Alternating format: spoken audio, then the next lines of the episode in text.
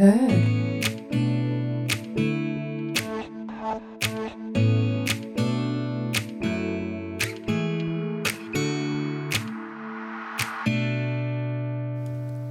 Lämpimästi tervetuloa Herkästi vahva podcastin pariin.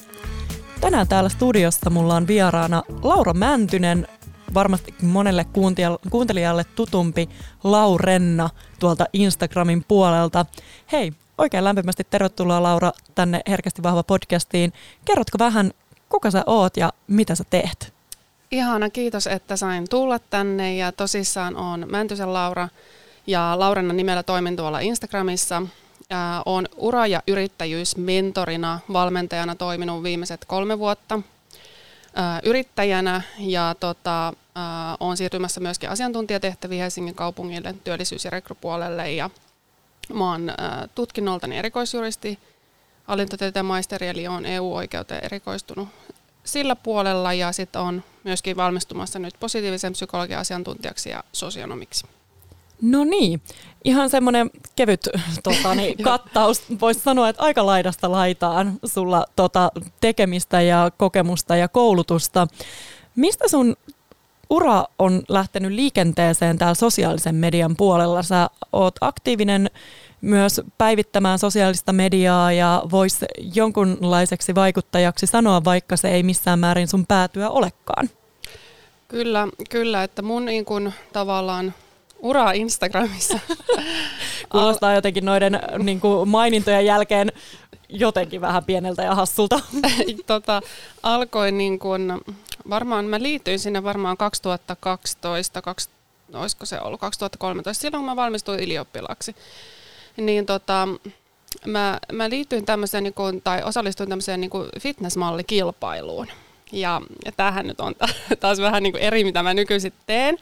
Mutta siihen kuuluu vahvasti niin tämmöinen, että piti pitää blogia, piti somessa päivittää asioita siitä omasta dietistä ja, ja, ja kaikesta tällaisesta. Ja se oli tavallaan se pääjuttu, minkä takia ää, mä aloin tekemään somea, jakamaan mun ajatuksia siihen liikkumiseen liittyen. Ja mulla on siis ollut kilpaurheilutausta aikaisemmin, joten tämä fitness-juttu tuli sitten niin kuin juridiikan opintojen keskellä, että halusin kilpailla jossakin. Ja näin, ja sitä kautta mä rupesin sitä somea niin kuin tekemään.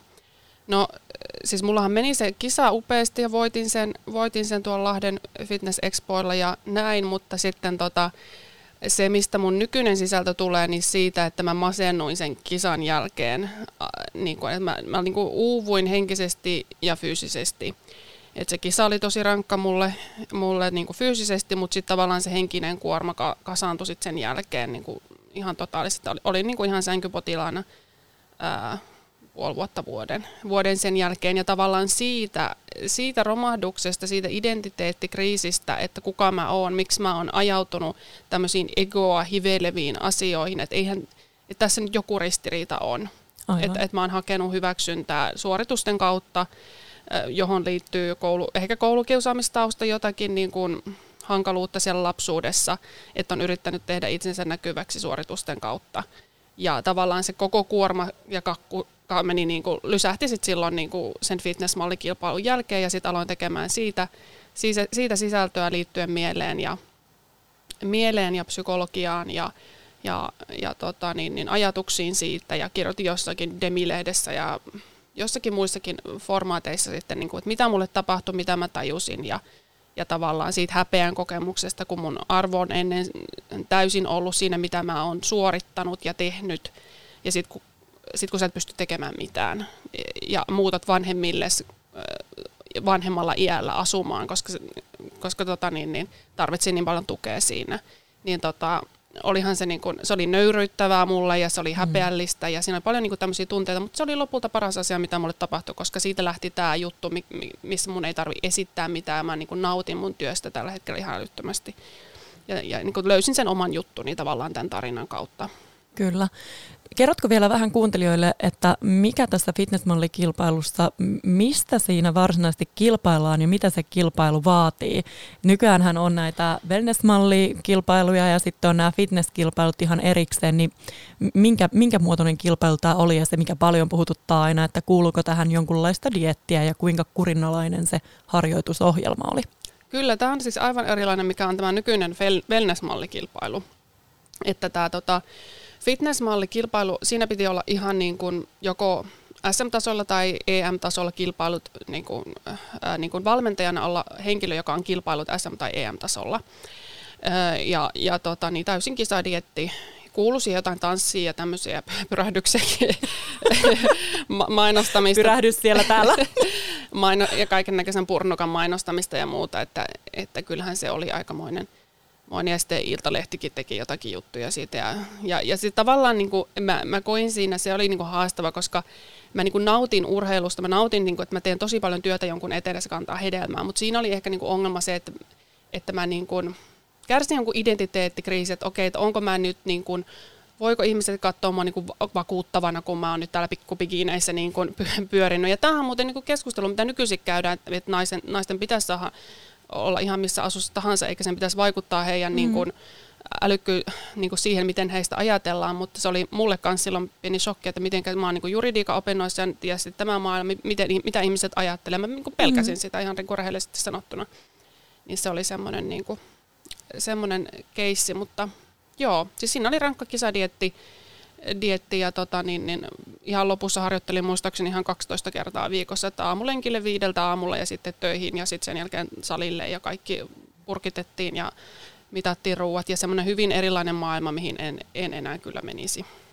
Joo, on tota, kuulostaa aika rajulta, että ei, ei ehkä silloin olisi tullut kutsua tänne herkästi vahva podcastiin, että vähän, vähän on arvot muuttunut tässä mm. matkan varrella ja täytyy tästä itsekin myöntää, että mähän olen myös joskus ollut menossa fitnesskilpailuihin, Aivan. että hyvin niin kuin samanlainen ja sitä kautta mä oon eksynytkin sua aikoinaan seuraamaan. Apua. Mä en, mä en, mä en edes niin kuin tiedä, siis en, en tosiaan tiedä, mistä sut on niinku bongannut, mm. mutta se oli just sitä vaihetta, kun sä puhuit tästä sun kokemuksesta. Joo. Ja mulla oli, on ollut hyvin samanlaisia niin kun, kokemuks, kokemusta, ja niistä onkin tässä mun podcastin jaksoissa tullutkin jo puhetta, tai ollutkin jo puhetta, niin se, että jotenkin se tuntuu, tuntuu nyt todella kaukaiselta ja erikoiselta ja se, että mikä sinne on ajanut, mutta sitten kuitenkin toi pointti, minkä sanoit, että nyt on paljon keskustelua siitä, että naisen pitäisi saada esiintyä, on se sitten alusvaatteissa tai uimapuvussa tai oikein laitettuna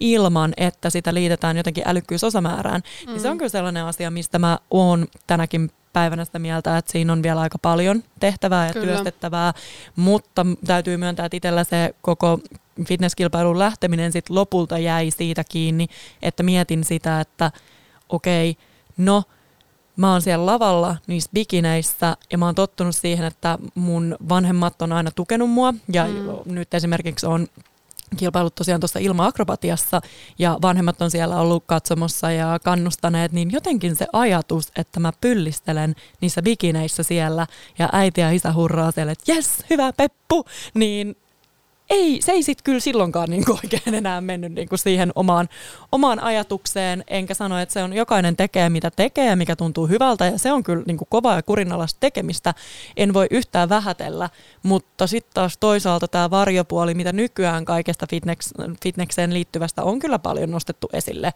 niin siinä on riskit on kovat, täytyy sanoa näin niin kuin tulevan fysioterapeutin näkökulmasta.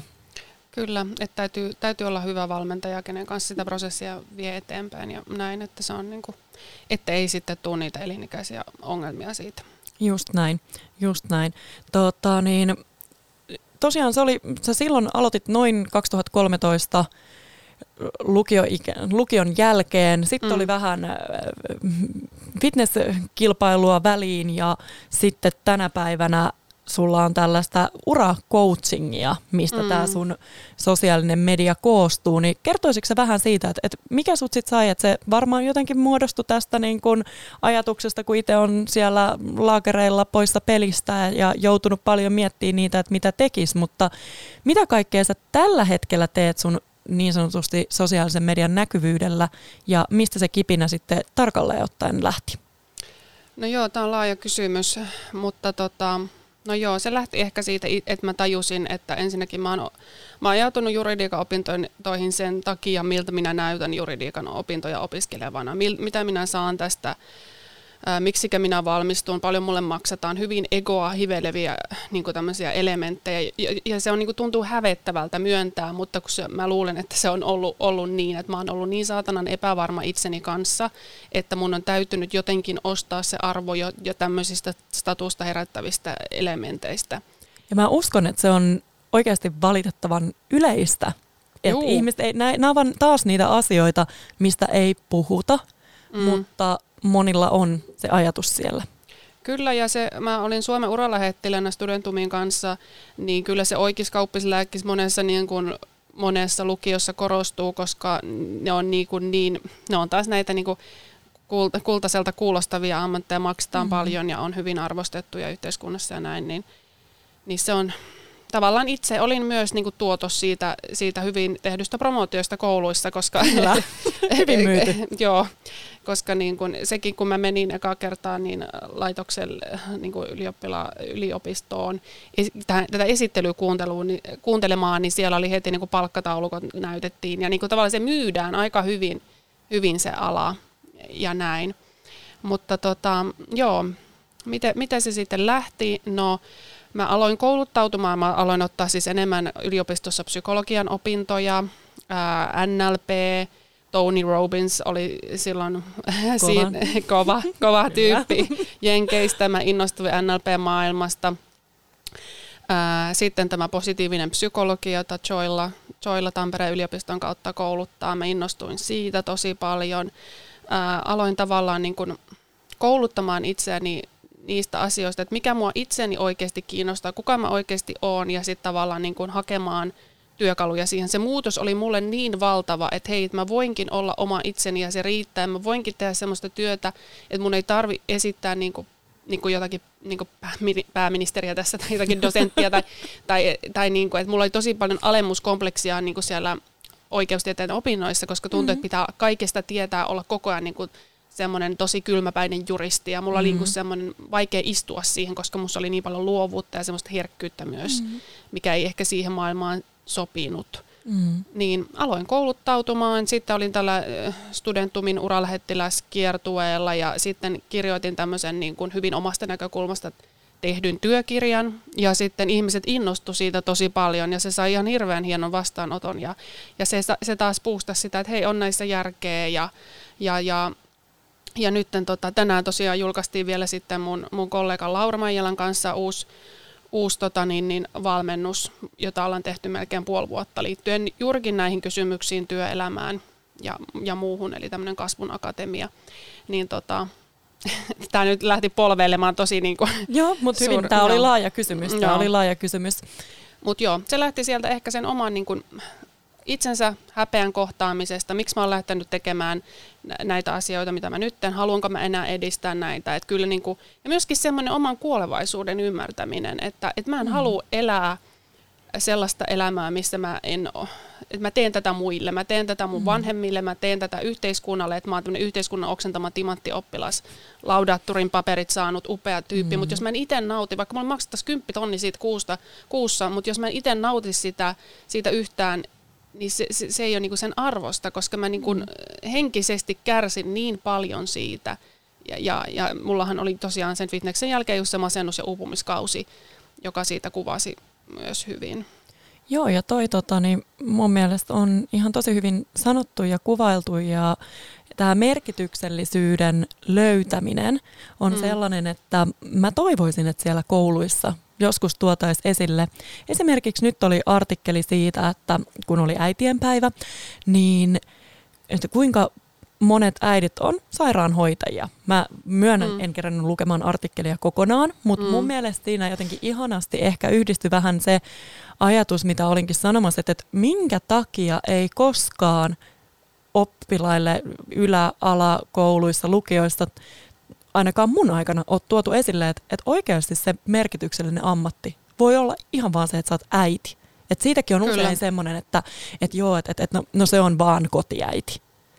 Joo, toi on, toi on todella surullista ja muutenkin se, niin se se kattaus, mitä siellä lukiossa esimerkiksi kerrotaan niistä aloista, niin kyllähän se on niin kuin yhden opon tehtävänä on aivan se, niin kuin liikaa. Opot on myös ylityöllistettyjä. He ei kerkeä käydä jokaisen oppilaan kanssa semmoista syväluotaavaa tutkimusta ja muuta. Ja sen takia me ollaan esimerkiksi Lauran kanssa just viemässä tämmöistä kurssia. Toivon mukaan saadaan se nyt, kuunnelkaa opetushallitus, opetusministeriö kuulolle. että saadaan tämä kurssi sinne sisällytettyä, koska me halutaan auttaa siinä just, että nähdään moni, että, että niitä teitä voi olla monia ja ei tarvi mennä siihen suuntaan, mihin yhteiskunta niin kuin painostaa tai vanhemmat painostaa tai kaverit menee, että on niin kuin monia reittejä. Ja just se, että miten niin kuin, Siis siitä on ihan tehty tieteellistä tutkimusta, että, että kutsumukselliset työntekijät, niillä on vähemmän niin tämmöisiä kognitiivisia sairauksia. Ja että kun löytää sen niin merkityksellisen työn, niin sillä on myös, niin kuin, ää, myös terveyteen liittyviä positiivisia mm. vaikutuksia.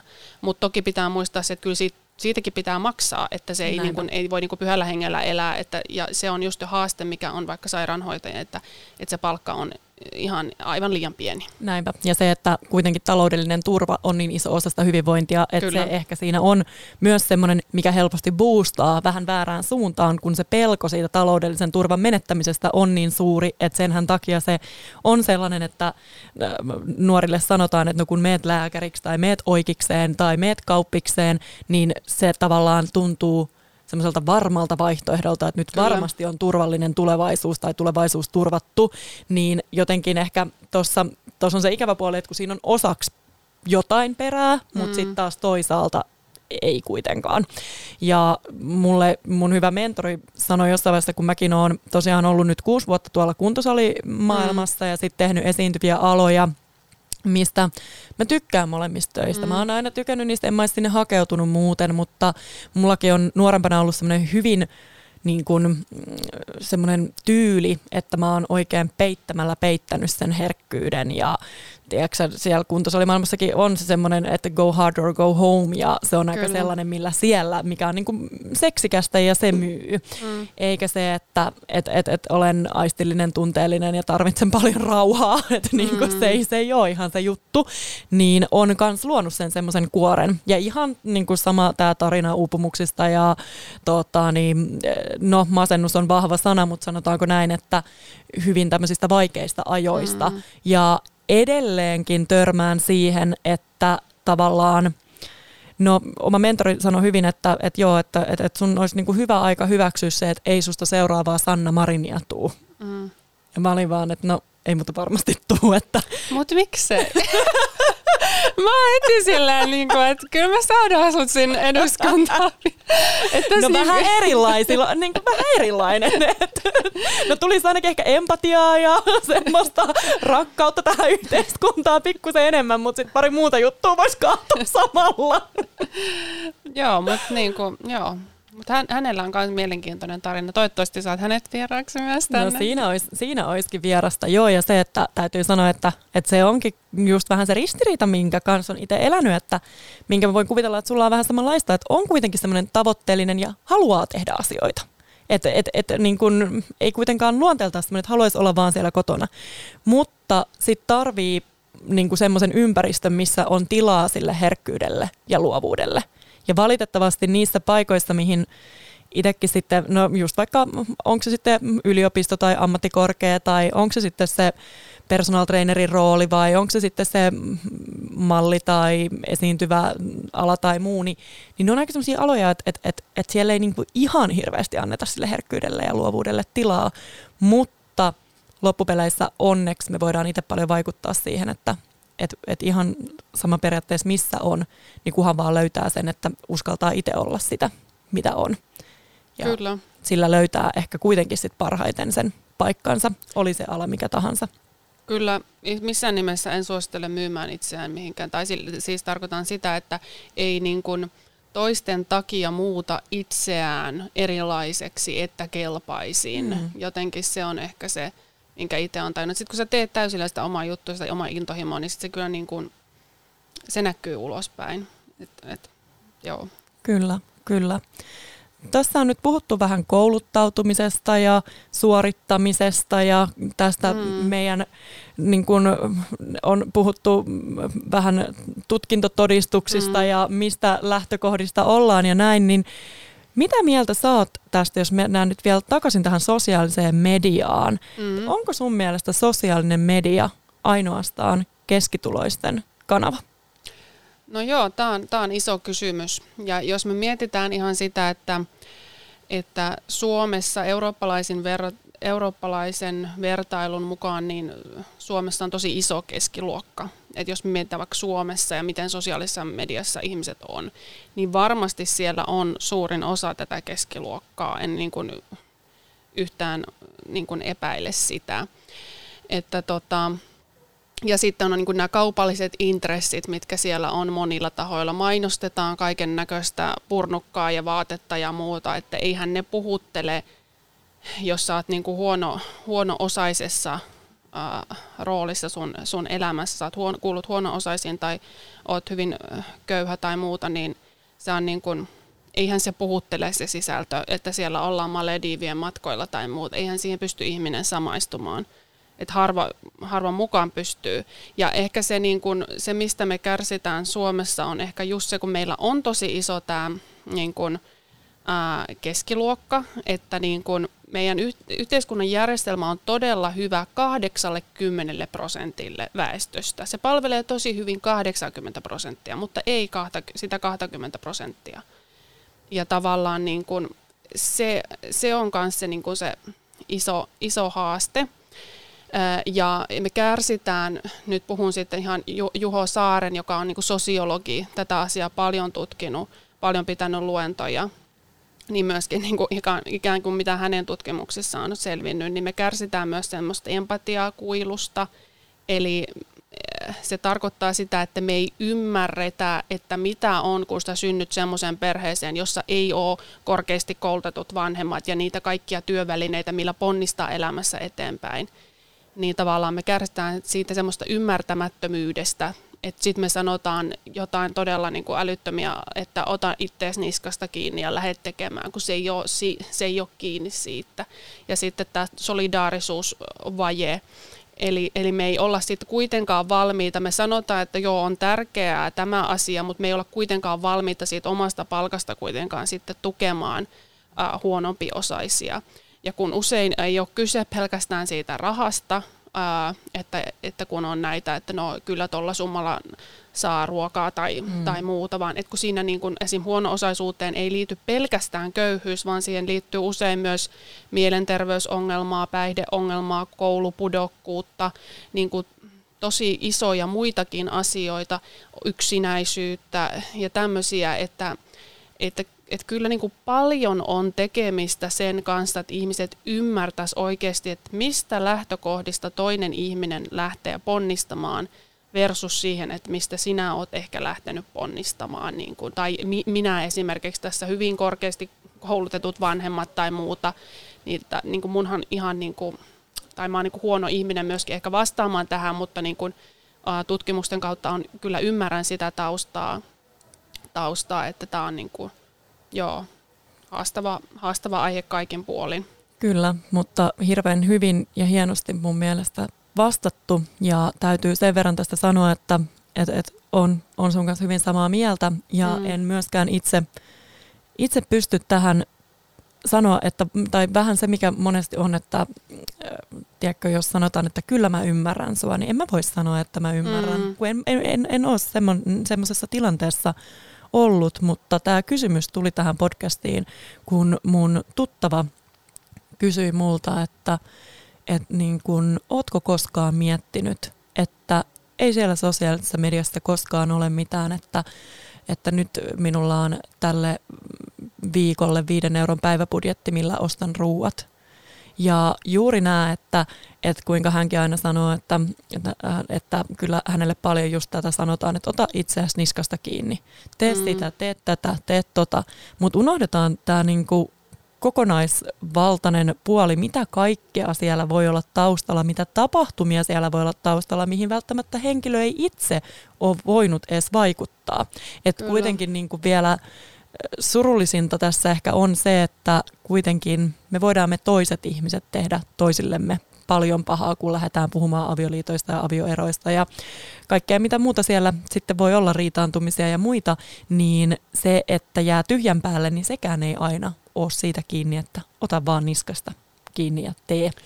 Kyllä, ja tähän liittyisi paljon aluepoliittisia kysymyksiä myöskin niin kuin tähän niin kuin, että rikkaat asuu rikkaiden alueella, ne hengaa samaan, samasta tuloluokasta olevien ihmisten kanssa. Ja, no nyt toki Helsingin kaupunki on tehnyt esimerkiksi Helsingin äh, näihin asuntoihin, kaupungin asuntoihin sitä, että siinä otetaan eri tuloluokista ihmisiä, jotta herätettäisiin sitä enemmän sitä ymmärrystä puolin ja toisin mutta myöskin se, että, että kasvukeskuksissa asuntojen hinnat on noussut vuosi vuodelta niin järkyttävän paljon, että vaikka me ollaan sitä toimeentulotukea olisi niin nostettu, niin sitten se asuntojen hinnat on noussut sen ja sen verran prosentteja enemmän, että se on ollut yhtä tyhjän kanssa tavallaan se se sitten se, tuki, mikä on saatu lisää tukea, niin sitten tavallaan se asuntojen hinta on noussut niin paljon, että sitten ei ole niin kuin käytännössä ollut sit tuesta sitten sitä hyötyä, mitä olisi toivottu, mm. koska niin iso osa sun siitä tuesta, esimerkiksi toimeentulotuesta menee sitten sen asunnon kustantamiseen esimerkkinä.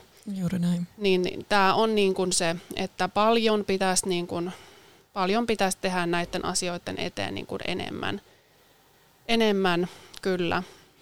On ja tästä päästään ehkä seuraavaan aiheeseen, mikä onkin nyt tämä sosiaalisen median vaikutus ihmissuhteisiin. Mm. Ja jos mietitään, otetaan nyt vaikka nuoret, se jotenkin tuli mulla tässä ensimmäisenä mieleen, niin juuri tämä, että kun ollaan vaikka nuoret on siellä koulussa ja nykyään siis niin huolestuttavan nuorilla on nämä kaikki sosiaalisen median tilit ja älypuhelimet ja muut, niin pikkusen viitaten edelliseen aiheeseen, niin se, että jos mietitään, että tämä vaikuttaa tämä sosiaalisen median sisältö mm. jo meihin, mm. saati sitten niihin nuoriin ja siihen keskinäiseen vertailuun, niin siihen yhdistettynä vielä sitten nämä tuloerot perheissä, niin se on jotenkin aika raakaa, että miten suuri vaikutus tällä niin kuin tämmöisellä teknologialla ja medialla niin on myös sitten ehkä korostamaan näitä tuloeroja yhteiskunnassa.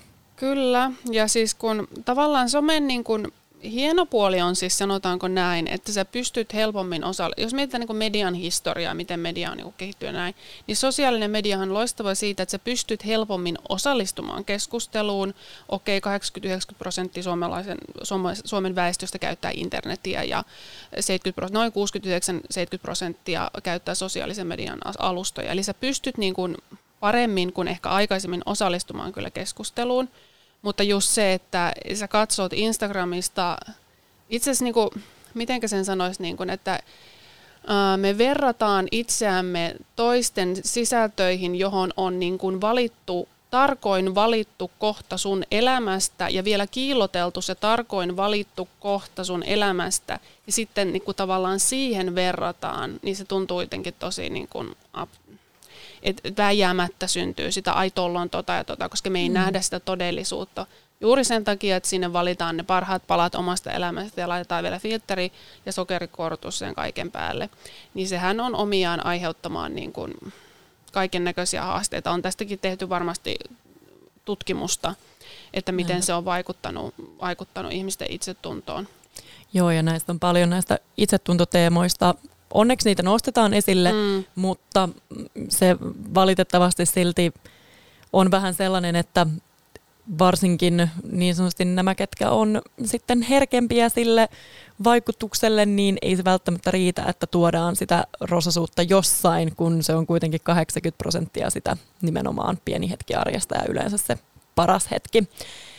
Mitäs tota, niin, vielä sen verran tästä mm tota, niin, kulutuspuolesta vähän sen nyt poukkoilee, mutta tässä on vähän nämä kulkee vähän käsi, mm. kädessä, että kun periaatteessa tässä on tämä niin kuin just tämä 80 ja 20, mm. niin se myös on se, mikä niin kuin näkyy sitten siinä sosiaalisessa mediassa ja mm, niin kuin sen vaikuttavuudessa. Niin mitä mieltä sä oot tästä niin sanotusti rich planing käsitteestä, missä mm. sitten, että kuitenkin kun puhuttiin, että siellä ei näy tätä köyhyysteemaa juurikaan, niin olikohan se, että kun laittoi hashtagin köyhyys, niin löytyi ihan vaan muutama postaus. Niin sitten taas kun laittaa hashtagin richblaney, niin sieltä, mm. sieltä sitten löytyikin ja siitä niin kun puhutaan paljon. Ja juuri tämä, että vielä kuuntelijoille avaan, eli siis, että hyväosaiset kertovat itseään vähävaraisemmille, kuinka heidän tulisi elää, niin siitä käytetään tämmöistä termiä kuin richplaining, ja sitä on nähtävissä sosiaalisessa mediassa. Kyllä, ja se kertoo taas, palataan tähän ymmärtämättömyyteen, palataan tähän niin kuin empatiakuiluun, eli niin kuin ei ymmärretä sitä, että esimerkiksi se ei ole, että jos sun vanhemmat on akateemisesti kouluttautuneita, niin se vaikuttaa jo siihen, että sun sanavaraston kehittymiseen. Mm. Koulutustaso periytyy hyvin herkästi, köyhyys periytyy, yksinäisyys periytyy, on niin kuin monia asioita, jotka periytyy sukupolvelta toiselle tosi herkästi. Ja se on just niin kuin, se on sitä ymmärryksen puutetta, että jos olisit itse niin kuin äh, kulkenut ton ihmisen saappaissa niin kuin koko elämän, niin ajattelisitko todella tolla tavalla, että se on mm. just sitä, että niin kuin, se tuntuu niin kuin pöyristyttävältä, kyllä ne kommentit tavallaan, että kun ei ole ei ole tajua. Tai mm-hmm. mietitäänpä globaalisti, sä synnyt johonkin maahan, jos sulla laittaa ase käteen kolmevuotiaana, niin sit mm-hmm. sä ihmettelet, että, Aa, että miten toi ei ole oppinut tämmöisiä moraalikäsityksiä ja tämmöisiä, niin kun, että, että haloo, että niin kun, tai se ympäristö, missä sä elät, niin se vaikuttaa niin kun, tosi paljon siihen niin kuin tulevaisuuteen, että saat sä sitä tukea niin kuin, ja, ja just se, se tuki pitäisikin kohdistaa juuri sinne niin kuin, jo varhaiskasvatuksen silloin, kun lapsi mm. syntyy ja saada, saada sinne niin kuin, tukea, koska meidän järjestelmässä on myös se haaste, että, että jos sä tulet yhdestä niin kuin, ikään kuin sulla on vaikka addiktio-ongelma, niin saatko sä apua samalla myös näihin muihin haasteisiin, että helposti korjataan yksi asia, mutta kun se on niin kuin moninainen, että, että ei ole vaan se köyhyys, vaan siellä on vaikka juuri se mielenterveysongelma tai koulupudokkuus tai, tai, tai niin kuin muu, muu haaste, mihin tarvittaisiin myöskin tukea, niin, niin tämä on niin kuin se, se haaste, että ja mä en tiedä, miten niin kuin sitä saisi ihmisille sitä ymmärrystä lisää, että mun mielestä niin kuin ihan hyvä idea toi, niin kuin toi, mitä Helsingin kaupunki tekee, että tuodaan eri, eri, eri tuloluokista olevia ihmisiä saman, saman katon äärelle ja muuta, mutta, mutta se on niin kuin surullista havaita, että se empatiakuilu on oikeastaan niin kuin kasvanutkin, mitä ainakin Juho Saari kirjoitti 2020 mm. loppuvuonna artikkelin, jossa se puhuu, puhuu siitä, että ne ihmiset, jotka pääsevät tähän myönteiseen kehitykseen keskiluokkaan mukaan, niin sit ne on niin kuin haluttomampia tukemaan myöskään niin kuin rahallisesti – sitten niin kuin vähempiosaisia. Näinpä. Ja se on jotenkin, niin kun, kun miettii varsinkin sen lapsen näkökulmasta, joka syntyy X-perheeseen ja hänestä kasvaa nuori ja hänellä on aika vahvat vaikutteet saada näitä ongelmia ja sitten lähdetään hoitamaan vaikka addiktiota, on mm. se sitten peliriippuvuus tai päihteet mm. tai vastaavasti sitten ongelmia siellä koulussa ja tippuu kuiluun eikä menekään jatko-opintoihin ja muuta – niin toi on kyllä hyvin sanottu, että on se vanhemmassakin ikäluokassa se, että keskitytään siihen yhteen ongelmaan, vaikkakin okei, okay, koko ajan puhutaan enemmän ja enemmän moniammatillisesta mm. yhteistyöstä, mutta ei se ihan tällä osa-alueella vielä näy, että se moniammatillinenkin yhteistyö on, no tämä on jo ihan sitten oma aiheensa, jos mennään mm. tähän, että niin kun mietitään tätä niin kun tuloerojen vaikutusta terveyspalveluihin ja mm. koitetaan sanoa, että, että, että meillä on Suomessa asiat hyvin, se on ihan totta, meillä on Suomessa asiat hyvin, mutta sitä ei voi kieltää, että tällaisessa tilanteessa, missä tarvitsisi sitä moniammatillista yhteistyötä, niin jo todennäköisesti saat siihen vaikka nyt addiktioon apua, mutta mm.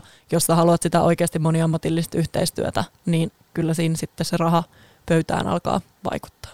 Joo, ja, ja joo, siis se mistä puhuttiin tuossa ennen tämän niin podin alkuakin, se, että niin kuin, myös se, että kuinka, että faksaappa meille nyt tämä tai skannaapa meille tämä dokumentti. Eihän niin kuin hyvänen aika ihmisen, vaikka asunnottomalla ihmisellä mitään skanneria taskussa ole. Että niin. tämä on niin kuin ihan niin kuin, välillä tuntuu just, että me ollaan niin, kuin niin etäännytty siitä, siitä elämästä, että, niin kuin, että jotenkin niin kuin hävettää välillä mm. jotenkin. Se on Joo. kyllä sellainen aihe, mihin varmasti niin kuin toivoisin, että se suunta lähtisi muuttumaan ylöspäin, mutta se, se on vähän semmoinen myös, että jää nähtäväksi. Kyllä, ja se sama niin kuin työn haussa, että niin kuin, kun katsoo työn ilmoituksia, toki kun mä teen niiden kanssa paljon töitä, niin, niin se, että vaaditaan omaa autoa, tietokonetta, kännykkää, eihän ne ole niin kuin monelle niin kuin keskiluokkaisellekaan niin. ihmiselle niin kuin itsestäänselvyyksiä kuin auton ylläpito tai muuta, että välillä niin kuin mietityttää Kyllä. kauniisti sanottuna. Joo. Kyllä, ja varmasti sun työssä vielä, kun sä nimenomaan näet tätä oikeasti, mm. että mitä se, mitä se tarkoittaa siellä. Vielä ihmissuhteisiin viitaten mm. ja tähän mediakulttuuriin ja sosiaalisen median käytön yleistymiseen, mä bongasin sun storeista muutama viikko sitten tosi mielenkiintoisen artikkelin liittyen tällaiseen kiintymyssuhdemalliajatteluun mm. tai teoriaan.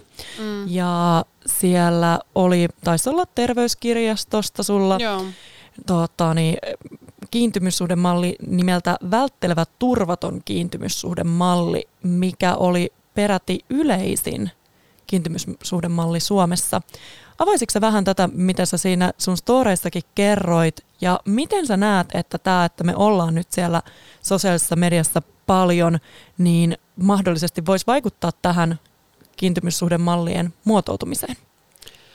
No joo, tämä tuli itse asiassa niin kuin aika, minkä mutkan kautta. Mä tutkin siis häpeää jotenkin ja sitten mä niin päädyin Duodeckimin terveyskirjastoon katsomaan, että minkälaisia kiintymyssuhdemalleja niin kuin Suomessa ja mitä siellä on niin kuin erityisesti. Ja sitten mä niin kuin mun silmät pompsahti, että mitä, mitä, mitä. Että Suomessa yleisin kiintymyssuhdemalli on välttelevän turvaton, Eli, eli käsittää sitä, että vanhemmilla ei ole kykyä ottaa vastaan lapsen negatiivisia tunteita eikä myöskään positiivisia tunteita ilmaista avoimesti, josta syntyy se, että lapsi hakee niin kuin toiminnan avulla hyväksyntää ja on hyvin ankara itseään kohti.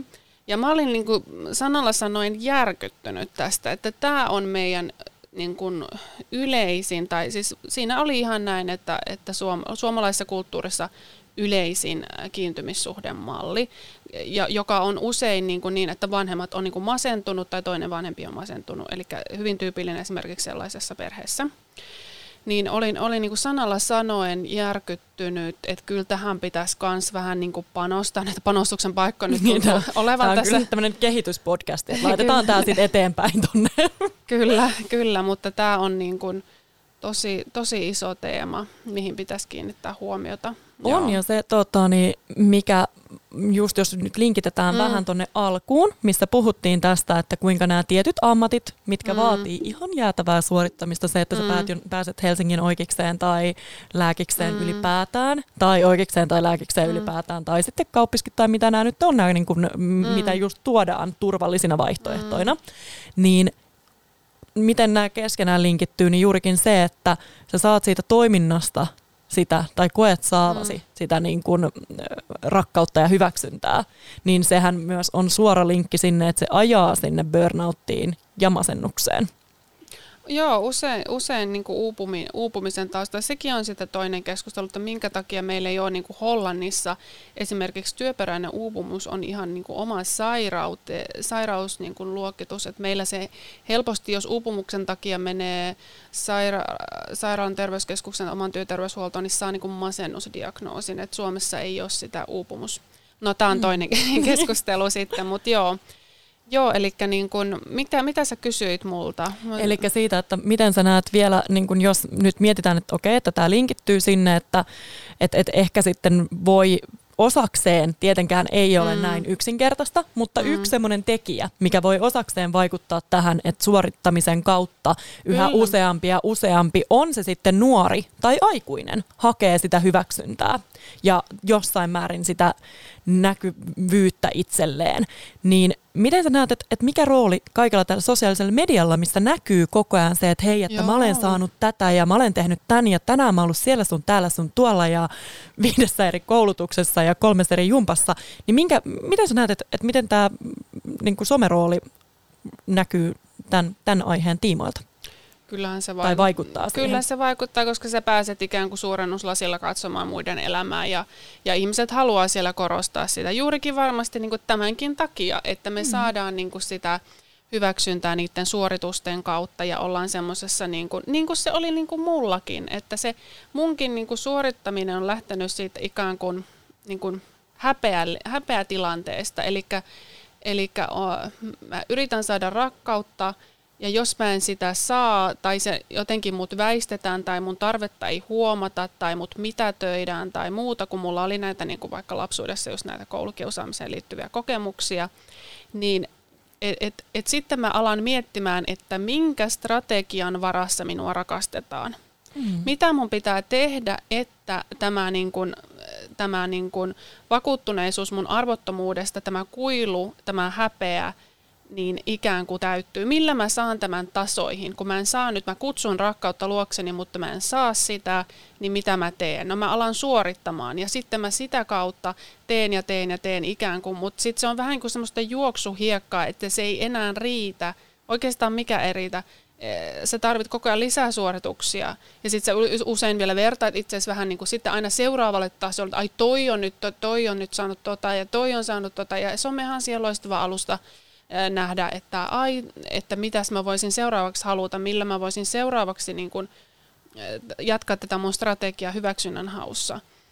Niin tavallaan mähän itse U on hyvä niin kuin, täydellinen esimerkki tämän niin kuin, mallin, tämän niin kuin, kiintymissuhden mallin seurauksista, voisiko sanoa mm. näin.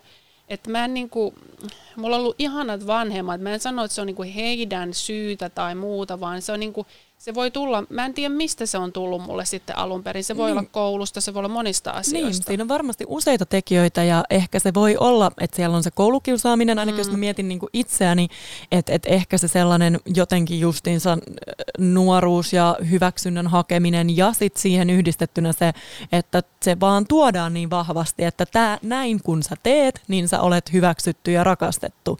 Jos sä et tee näin, niin sulla ei ole suunnilleen tulevaisuutta. Et, et, et, niin kun, et, et siinä varmasti on monta tekijää, mitkä vaikuttaa. Ja varmasti toi, ylipäätään tämä kiintymyssuhdemalli on sellainen, että, että se ei ole niin kun, ehkä suoraan aina välttämättä sieltä vanhemmilta, vaan siihen voi niin kun, vaikuttaa useat tekijät.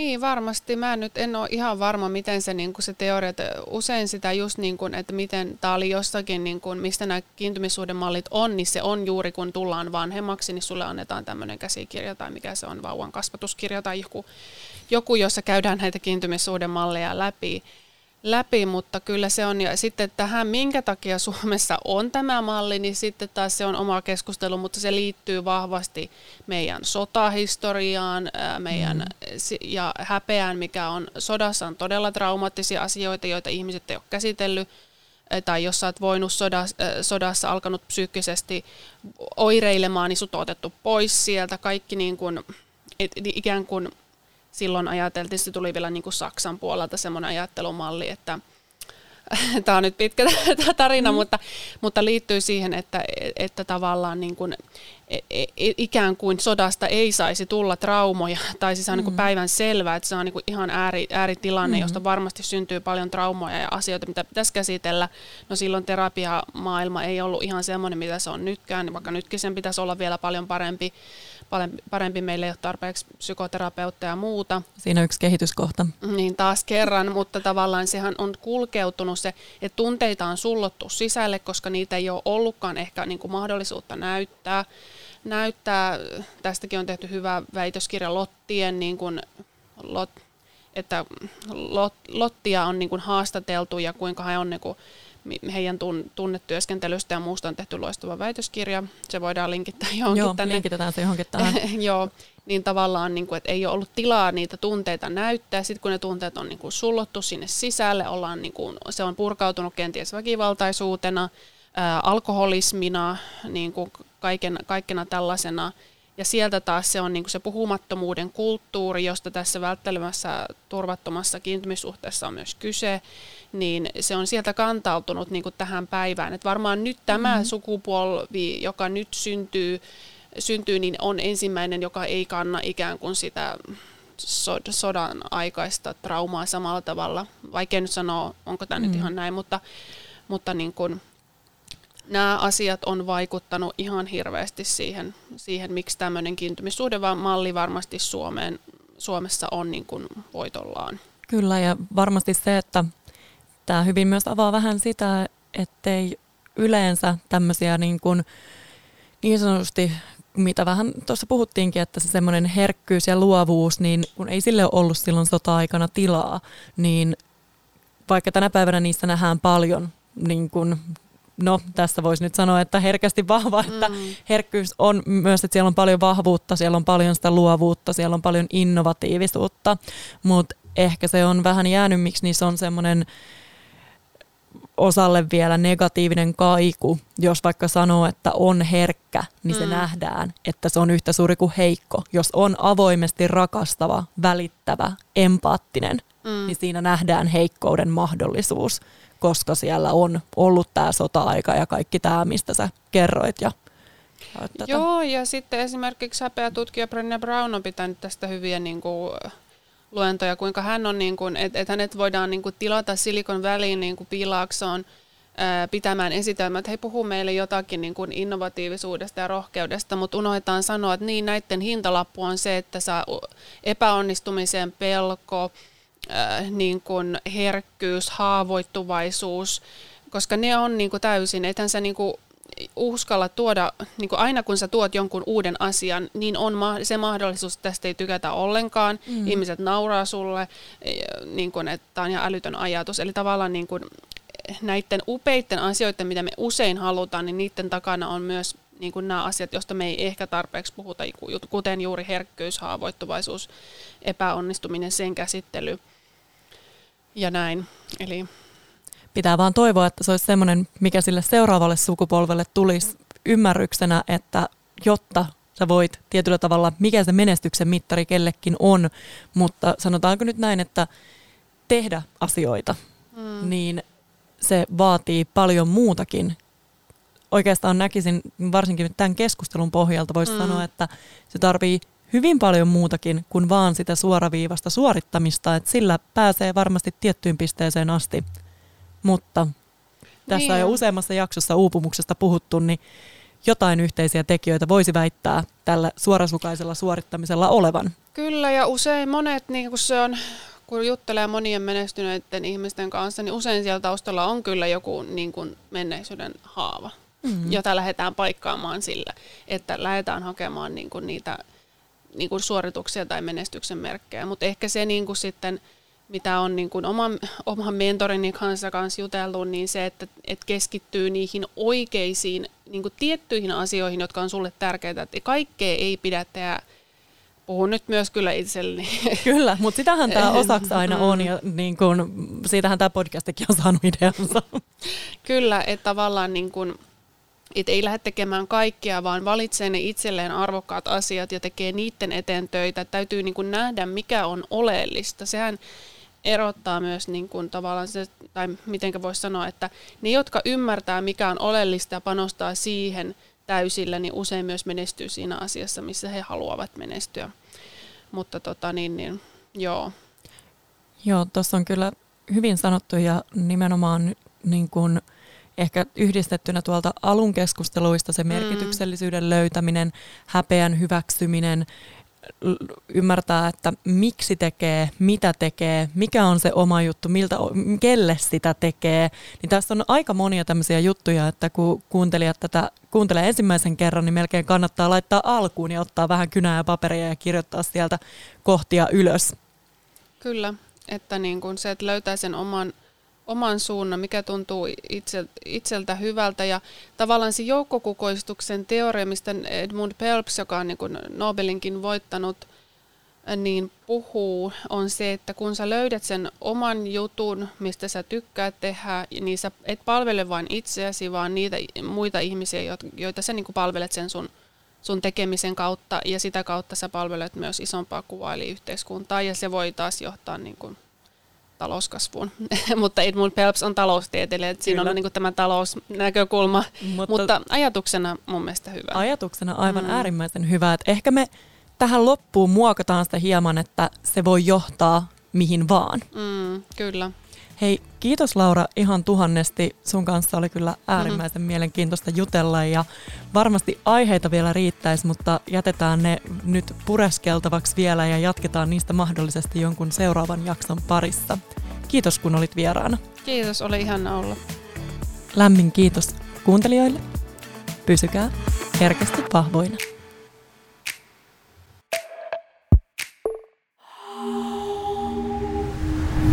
heard.